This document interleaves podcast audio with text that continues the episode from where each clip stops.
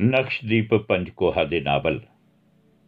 ਸੁਲਗ ਦੀ ਅੱਗ ਦਾ ਅਗਲਾ ਅੰਕ। ਦੂਜੇ ਦਿਨ ਉਸ ਦੀ ਭੈਣ ਹਰਵੀਰ ਨੇ ਉਸ ਨੂੰ ਕੋਲ ਬਿਠਾ ਕੇ ਬਹੁਤ ਹੀ ਪਿਆਰ ਨਾਲ ਸਮਝਾਇਆ। ਵੇਖ, ਰਾਤ ਮੈਂ ਇਹ ਗੱਲ ਘਰੇ ਤਦ ਨਹੀਂ ਸੀ ਛੇੜੀ, ਕਿਉਂਕਿ ਤੇਰੇ ਜੀਜਾ ਹੀ ਸਨ, ਪਰ ਹੁਣ ਤੂੰ ਕੱਲਾ ਹੈ। ਮੈਂ ਤੈਨੂੰ ਕੁਝ ਗੱਲਾਂ ਕਹਿਣੀਆਂ ਚਾਹੁੰਦੀਆਂ ਹਾਂ, ਬੋਲੋ ਭੈਣ ਜੀ, ਗੁਰਲੀਨ ਨੇ ਜਵਾਬ ਦਿੱਤਾ।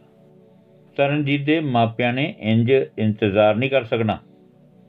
ਤਰਨਜੀਤ ਦੇ ਡੈਡ ਨੂੰ ਦਿਲ ਦਾ ਦੌਰਾ ਪੈ ਗਿਆ ਸੀ। ਉਹਨਾਂ ਦੀ ਇਕਲੌਤੀ ਧੀ ਹੈ ਤਰਨਜੀਤ। ਇਸ ਲਈ ਉਹ ਉਸ ਨੂੰ ਘਰੋਂ ਵਿਦਾ ਕਰਨਾ ਚਾਹੁੰਦੇ ਨੇ। ਜਾਂ ਫਿਰ ਘਰ ਜਵਾਈ ਮਿਲ ਜਾਵੇ, ਉਹ ਇਹ ਵੀ ਸੋਚ ਰਹੇ ਨੇ। ਤੂੰ ਪਿਆਰ ਦੀਆਂ ਗੱਲਾਂ ਕਰਕੇ ਤਰਨਜੀਤ ਨੂੰ ਬੰਨ ਲਿਆ। ਜਾਂ ਤਾਂ ਮੰਗਣੀ ਕਰਵਾ ਕੇ ਆਉਂਦਾ। ਜਾਂ ਹੁਣ ਪੱਕਾ ਰਿਸ਼ਤਾ ਬਣਾ ਲੈ। ਨਹੀਂ ਤਾਂ ਵਿਚਾਰੀ ਨੂੰ ਛੱਡ। ਉਸ ਨੂੰ ਇੰਜ ਬੰਨ ਕੇ ਰੱਖਣਾ ਠੀਕ ਨਹੀਂ। ਕੱਲ ਮੈਂ ਵੀ ਸੁਣਿਆ ਇੱਕ ਪਰਿਵਾਰ ਬਹੁਤ ਜ਼ੋਰ ਪਾ ਰਿਹਾ ਸੀ ਤਰਨਜੀਤ ਦੀ ਭੂਆ ਉੱਤੇ। ਮੈਂ ਅਜੇ ਦੁਚਿੱਤੀ ਵਿੱਚ ਹਾਂ। ਕਦੇ ਲੱਗਦਾ ਕਿ ਤਰਨਜੀਤ ਨਾਲ ਵਿਆਹ ਕਰਵਾ ਹੀ ਲਵਾਂ, ਪਰ ਫੇਰ ਮਨ ਵਿੱਚ ਆਉਂਦਾ ਹੈ ਕਿ ਮੈਂ ਅਜੇ ਤਿਆਰ ਨਹੀਂ। ਤੇ ਉਸ ਨੂੰ ਆਖ ਦੇਵਾਂ ਕਿ ਜਿੱਥੇ ਚਾਹੇ ਵਿਆਹ ਕਰਵਾ ਲਵੇ। ਤੈਨੂੰ ਉਹਦੇ ਨਾਲ ਪਿਆਰ ਹੈ ਨਾ? ਹਾਂਜੀ। ਫੇਰ ਕਾਦੀ ਦਿੱਕਤ? ਚੁੱਪ ਕਰਕੇ 2 ਮਹੀਨੇ ਨੂੰ ਤੇਰਾ ਡਿਪਲੋਮਾ ਪੂਰਾ ਹੋ ਜਾਣਾ ਤੇ ਤੂੰ ਚੱਕਰ ਮਾਰਾ ਪੰਜਾਬ। ਆਪਾਂ ਸਾਰੇ ਚੱਲਾਂਗੇ ਤੇ ਤਰਨਜੀਤ ਨਾਲ ਤੇਰਾ ਵਿਆਹ ਕਰ ਦਿਆਂਗੇ। ਦੋਨੋਂ ਤੁਸੀਂ ਜ਼ਿੰਦਗੀ ਸ਼ੁਰੂ ਕਰੋ ਆਪਣੀ। ਪਰ ਭੈਣ ਜੀ, ਮੈਂ ਥਾਣੇਦਾਰ ਨੂੰ ਮਾਰਨਾ ਪਹਿਲਾਂ। ਫੇਰ ਉਹ ਜੇ ਤੈਨੂੰ ਕਿਹਾ ਨਾ, ਮੈਂ ਆਪਣਾ ਇੱਕੋ ਭਰਾ ਨਹੀਂ ਖੋਣਾ। ਉਸ ਬਾਰੇ ਸੋਚਣਾ ਵੀ ਨਹੀਂ। ਗੁਰਲੀਨ ਚੁੱਪ ਹੋ ਗਿਆ ਤੇ ਹਰਵੀਰ ਕੌਰ ਫਿਰ ਬੋਲੀ ਜੇ ਅਜੇ ਅਟਕ ਕੇ ਵਿਆਹ ਕਰਵਾਉਣਾ ਹੈ, ਮਤਲਬ 4 ਜਾਂ 5 ਸਾਲ ਹੋਰ ਉਡੀਕਣਾ ਹੈ, ਤਦ ਤਰਨਜੀਤ ਨੂੰ ਨਾ ਬਨ ਆਪਣੇ ਨਾਲ। ਹਾਂ, ਇਹ ਗੱਲ ਠੀਕ ਹੈ, ਮੈਂ ਕਰਦਾ ਇਸ ਬਾਰੇ ਫੈਸਲਾ। ਦੋ ਤਿੰਨ ਦਿਨ ਉਹ ਤਰਨਜੀਤ ਦੇ ਪਿਆਰ ਅਤੇ ਆਪਣੇ ਬਦਲੇ ਦੀ ਭਾਵਨਾ ਨੂੰ ਤੋਲਦਾ ਰਿਹਾ। ਅੰਤ ਵਿੱਚ ਉਸਨੇ ਮਹਿਸੂਸ ਕੀਤਾ ਕਿ ਉਹ ਤਰਨਜੀਤ ਨਾਲ ਵਿਆਹ ਨਹੀਂ ਕਰ ਪਾਏਗਾ, ਕਿਉਂਕਿ ਉਸ ਅੰਦਰ ਬਦਲੇ ਦੀ ਭਾਵਨਾ ਜ਼ਰਾ ਜਿੰਨੀ ਵੀ ਹਲਕੀ ਨਹੀਂ ਸੀ ਹੋ ਰਹੀ। ਫਿਰ ਉਸ ਅੰਦਰ ਮੋਹ ਆਇਆ ਤਰਨਜੀਤ ਬਾਰੇ, ਜੋ ਉਸ ਦੀ ਉਡੀਕ ਵਿੱਚ ਬੈਠੀ ਸੀ। ਉਸ ਨੂੰ ਲੱਗਣ ਲੱਗਾ ਕਿ ਉਹ ਮਤਲਬ ਪ੍ਰਸਤ ਹੁੰਦਾ ਜਾ ਰਿਹਾ ਹੈ ਤੇ ਤਰਨਜੀਤ ਨੂੰ ਐਵੇਂ ਬੰਨੀ ਬੈਠਾ ਸੀ। ਉਸਨੇ ਤਰਨਜੀਤ ਨੂੰ ਈਮੇਲ ਕਲੀ, ਜਿਸ ਵਿੱਚ ਉਸਨੇ ਲਿਖਿਆ, ਮੈਂ ਬਹੁਤ ਸੋਚਿਆ ਹੈ, ਜੋ ਬਦਲੇ ਦੀ ਭਾਵਨਾ ਮੇਰੇ ਅੰਦਰ ਬਲ ਰਹੀ ਹੈ, ਇਹ ਘਟ ਨਹੀਂ ਹੋਣੀ ਤੇ ਮੈਂ ਤੇਰੇ ਨਾਲ ਵਿਆਹ ਨਹੀਂ ਕਰਾਉਣਾ। ਇਸ ਕਰਕੇ ਤੈਨੂੰ ਮੈਂ ਬੇਨਤੀ ਕਰਦਾ ਹਾਂ ਕਿ ਤੂੰ ਜਿੱਥੇ ਵੀ ਤੇਰਾ ਦਿਲ ਮੰਨੇ ਵਿਆਹ ਕਰਵਾ ਲੈ। ਮੈਂ ਅੱਜ ਤੋਂ ਬਾਅਦ ਤੈਨੂੰ ਕੁਝ ਨਹੀਂ ਲਿਖਾਂਗਾ। ਕਿਉਂਕਿ ਇੰਜ ਦੀ ਖਤੋ ਖਿਤਾਬਤ ਤੇਰੀ ਜ਼ਿੰਦਗੀ ਵਿੱਚ ਜ਼ਹਿਰ ਘੁਲ ਦੇਗੀ। ਮੈਨੂੰ ਮਾਫ ਕਰ ਦੇਵੀਂ ਕਿ ਮੈਂ ਤੈਨੂੰ ਐਵੇਂ 2 ਸਾਲ ਉਡੀਕ ਵਿੱਚ ਰੱਖਿਆ। ਇਸ ਚਿੱਠੀ ਦਾ ਜਵਾਬ ਨਹੀਂ ਦੇਣਾ। ਸ਼ੁਭ ਸ਼ਾਮਾਂ ਨਾਲ, ਗੁਰਲੀਨ। ਚਿੱਠੀ ਕੱਲਣ ਤੋਂ ਬਾਅਦ ਉਸਨੇ ਆਪਣੇ ਆਪ ਨੂੰ ਬਹੁਤ ਹਲਕਾ ਮਹਿਸੂਸ ਕੀਤਾ। ਉਹ ਸੋਚਣ ਲੱਗ ਪਿਆ, ਘੱਟੋ ਘੱਟ ਤਰਨਜੀਤ ਤਾਂ ਨਹੀਂ ਬਣੀ ਰਹੇਗੀ ਹੁਣ। ਨਾਲੇ ਉਹਦੇ ਨਾਲ ਵਿਆਹ ਕਰਵਾ ਕੇ ਮੈਂ ਆਪਣੇ ਪਰਿਵਾਰ ਦਾ ਬਦਲਾ ਨਹੀਂ ਸੀ ਲੈ ਸਕਣਾ।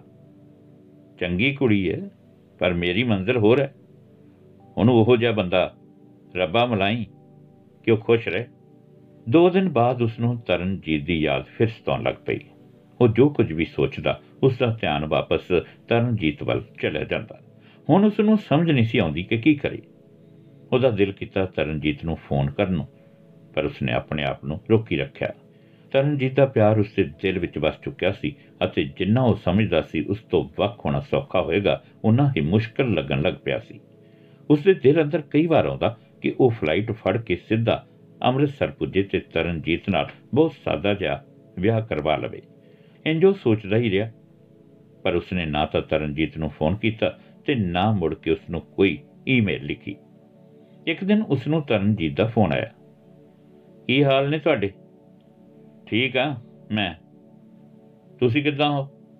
ਮੁੜ ਕੇ ਗੁਰਲੀਨ ਨੇ ਪੁੱਛਿਆ। ਦੂਜੇ ਬੰਨੇ ਤੇ ਉਸ ਨੂੰ ਜਦੋਂ ਕੋਈ ਜਵਾਬ ਨਾ ਆਇਆ, ਉਹਨੇ ਉੱਚੀ ਦੇ ਕੇ ਕਿਹਾ, ਤਰਨਜੀਤ, ਠੀਕ ਹੋ ਨਾ ਤੁਸੀਂ? ਉਸਨੇ ਬਹੁਤ ਹੀ ਧੀਮੀ ਆਵਾਜ਼ ਸੁਣੀ। ਠੀਕ ਆ। ਤੇ ਫਿਰ ਉਹਨੇ ਤਰਨਜੀਤ ਦੇ ਰੋਣ ਦੀ ਆਵਾਜ਼ ਸੁਣੀ। ਰੋਂਦੀ ਕਿਉਂ ਹੈ ਐਵੇਂ। ਆ ਨਹੀਂ ਰੋਣਾ। ਕਦੇ ਦੁੱਖ ਦੀ ਘੜੀ ਆਵੇ ਝਕਣਾ ਨਹੀਂ ਮੈਨੂੰ ਦੱਸ ਦੇਣਾ। ਮੈਂ ਜੋ ਫੈਸਲਾ ਲਿਆ ਨਾ, ਉਹ ਤੇਰੀ ਭਲਾਈ ਲਈ ਹੈ। ਕੋਈ ਕੁੜੀ ਕਿਵੇਂ ਇੰਜ ਬਹਿ ਸਕਦੀ ਹੈ ਵਰਿਆਂ ਤੀਕ ਕਿਸੇ ਲਈ, ਜੋ ਬਦਲੇ ਦੇ ਰਸਤੇ ਤੇ ਖੜਾ ਹੋਵੇ? ਇਸ ਬਾਰੇ ਸੋਚੇ ਹੀ ਨਾ, ਮੈਂ ਤੇਰੇ ਕਾਬਲ ਨਹੀਂ। ਪਰਮਾਤਮਾ ਤੇ ਭਰੋਸਾ ਰੱਖੋ। ਅੱਗੋਂ ਕੋਈ ਜਵਾਬ ਨਹੀਂ ਆਇਆ। ਉਹਨੇ ਫੇਰ ਉੱਚੀ ਦੇ ਕੇ ਕਿਹਾ ਸੁਣਦੇ ਹੋ ਤਰਨਜੀਤ। ਅੱਗੋਂ ਫੇਰ ਕੋਈ ਜਵਾਬ ਨਹੀਂ ਆਇਆ। ਉਹਨੇ ਫੇਰ ਉੱਚੀ ਦੇ ਕੇ ਕਿਹਾ, ਤਰਨਜੀਤ ਇੰਜ ਨਹੀਂ ਕਰਨਾ, ਹੌਸਲਾ ਰੱਖਣਾ। ਫਿਰ ਉਸਨੇ ਫੋਨ ਕੱਟਣ ਦੀ ਆਵਾਜ਼ ਸੁਣੀ। ਉਹ ਬਹੁਤ ਦੇਰ ਤਰਨਜੀਤ ਦੇ ਬਾਰੇ ਤੇ ਆਪਣੇ ਬਾਰੇ ਸੋਚਦਾ ਰਿਹਾ, ਪਰ ਉਸ ਨੂੰ ਸਮਝ ਨਹੀਂ ਸੀ ਆ ਰਹੀ ਕਿ ਤਰਨਜੀਤ ਰੋਂਦੀ ਕਿਉਂ ਸੀ। ਉਦਾਸੀ ਵਿੱਚ ਲਿਪਟਿਆ ਉਹ ਸਾਰੀ ਰਾਤ ਸੌ ਨਾ ਸਕਿਆ। ਅਗਲੇ ਦਿਨ ਉਸਨੇ ਤਰਨਜੀਤ ਨੂੰ ਫੋਨ ਕੀਤਾ, ਪਰ ਉਸ ਦੀ ਥਾਂ ਤੇ ਉਸ ਦੀ ਮਾਂ ਨੇ ਫੋਨ ਚੁੱਕ ਲਿਆ। ਹਾਂ ਜੀ, ਬੋਲੋ। ਕੌਣ ਬੋਲ ਰਹੇ ਹੋ? ਮੈਂ ਗੁਰਲੀਨ ਬੋਲ ਰਿਹਾ ਜੀ। ਜੇ ਇੱਕ ਮਿੰਟ ਤਰਨਜੀਤ ਨਾਲ ਗੱਲ ਹੋ ਸਕੇ? ਵੇਖ ਗੁਰਲੀਨ, ਤਰਨਜੀਤ ਦੀ ਮੰਗਣੀ ਹੋ ਚੁੱਕੀ ਹੈ ਤੇ ਤੁਹਾਡਾ ਉਹਨੂੰ ਇੰਜ ਫੋਨ ਕਰਨਾ ਠੀਕ ਨਹੀਂ ਜੇ। ਮੈਂ ਸਗੋਂ ਆਖਾਂਗੀ ਕਿ ਤਰਨਜੀਤ ਦੀ ਭਲਾਈ ਲਈ ਤੁਸੀਂ ਉਸ ਵਿਚਾਰੀ ਨੂੰ ਫੋਨ ਕਰਕੇ ਦੁਖੀ ਨਾ ਕਰੋ।